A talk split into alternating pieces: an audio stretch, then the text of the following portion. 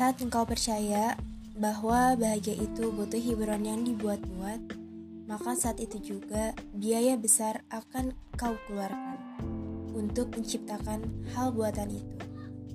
Hati kita telah punya penyebab bahagia paling alamiah. Syukur namanya.